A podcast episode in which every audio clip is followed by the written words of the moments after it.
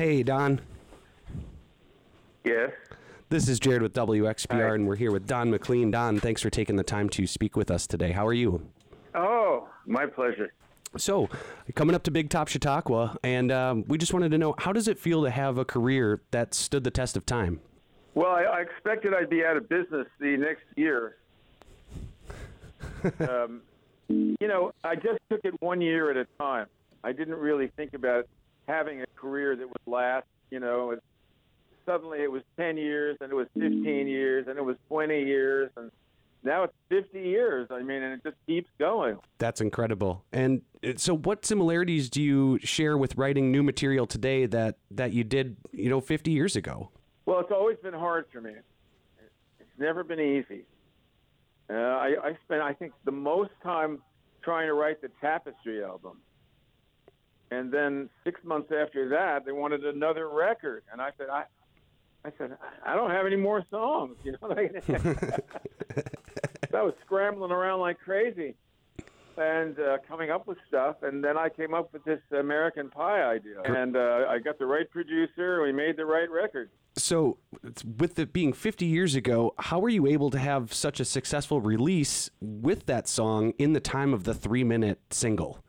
Well, United Artists bought the record company I was on, and they loved American Pie, and so they simply broke it down to a three-minute single with choruses and then a couple of verses, and then a lot of choruses at the end, and then it went to number one. And so people called up and said, uh, that's not what's on the album. The album has a, an eight and a half minute uh, song, and we want to hear that. So that's when that version. Uh, that's when that version made number one. And three times platinum later, here you are. So, congratulations on that. That's quite an accomplishment. Well, that doesn't that doesn't count all the records they stole.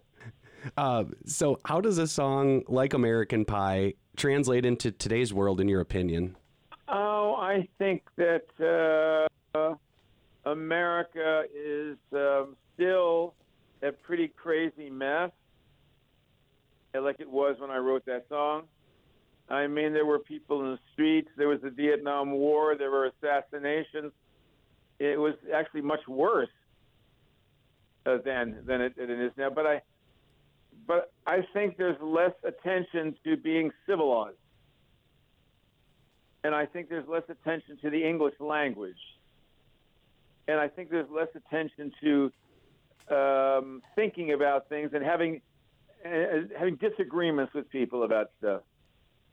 I just have one more question, so uh, I, I won't take up much more Sure, of your sure. time. So, um, I enjoyed. I enjoyed talking with you as well. Um, what are you most grateful for out of this career? I'm most grateful that I survived thousands and thousands of plane flights and car trips, and I had dear friends like Jim Croce who didn't get a chance to even get started before he got killed.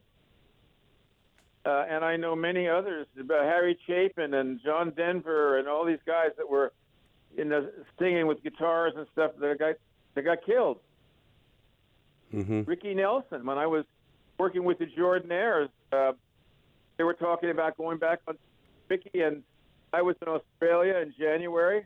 I heard their plane crash, and I called up Gordon uh, Stoker, uh, who was in the Jordanaires, and he answered the phone, and I said, "You're supposed to be dead." And he said, they, he, "Ricky couldn't afford us." That's the only thing that the reason why they all weren't killed. Well, I really appreciate your time, Don. You have a safe trip up here this weekend. We can't wait to see you up at Big Top Chautauqua. And thank you again for spending Oh, the time. Yeah, I love that place. Don McLean on WXPR. We appreciate your time. Okay, thank you. Thank you.